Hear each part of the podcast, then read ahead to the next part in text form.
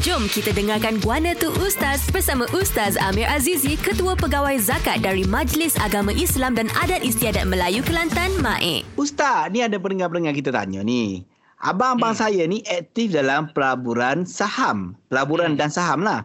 Dan baru-baru ni, duit pelaburan mereka dapat untung. Kebetulan ada seorang saudara yang uh, menasihatkan untuk zakatkan terlebih dahulu wang pelaburan itu barulah digunakan. Adakah wang pelaburan ini juga perlu digunakan untuk zakat Ustaz? Boleh tak Ustaz tolong jelaskan? Ha? Okey, wah, hebat ni. Uh, kena belanja ni kalau kena, kalau kena untuk besar ni. Kena. ha, macam kena, kena dengan Masya. Kena cari ni Isa kita hmm. kita janji set date ni bila nak belanja ni. Ah, so boleh. contoh uh, zakat ni bila bab pelaburan ataupun saham kita kena lihat baliklah uh, syarat-syarat wajib dia tadi sebab kalau tadi macam ni saham dekat board ni uh, saham pelaburan yang main dekat bursa Malaysia. So yang tu kalau ada keuntungan ya kita kena tengok balik uh, kalau keuntungan itu memang di board dan kita mesti juga bercukup dengan haul dia maka akan dikenakan zakat 2.5%. Hmm. Kalau dia main dekat situ contoh daripada 100 ribu, untung tahun ni saja dalam uh, 5 bulan baru main tapi dah untung sebanyak 50 ribu. Ah, kan dah banyak tu.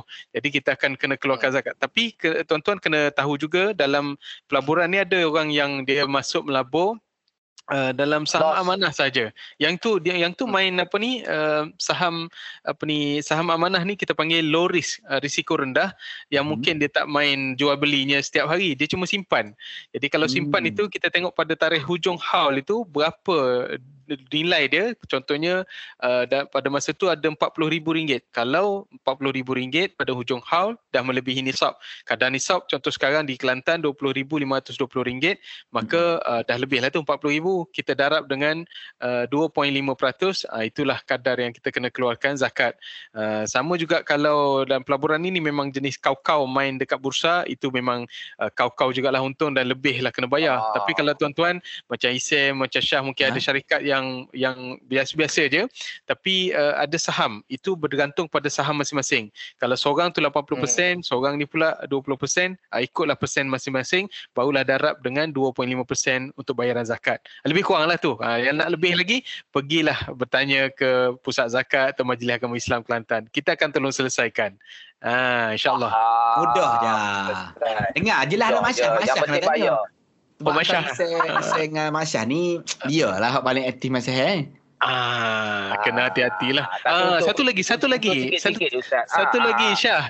Satu lagi lupa nak sebut. Ah, yang main saham tu betul lah untung, tapi kena pastikan satu lagi syarat dia mesti patuh syariah. Ah, hmm. mesti patuh syariah. Yeah, kau, Jangan saham kas kas patuh syariah. Tak boleh, tak boleh. Jangan ambil yang saham kain judi agak tak boleh. Ya. Lepas tu ada lagi Ustaz. Beli counter bagi tahu ah. ada lagi Ustaz, ada lagi. Kadang-kadang kalau boleh untung seher tu teralah ajak-ajak saing belanja makan nasi ke. ah, hatu wajib muakkad.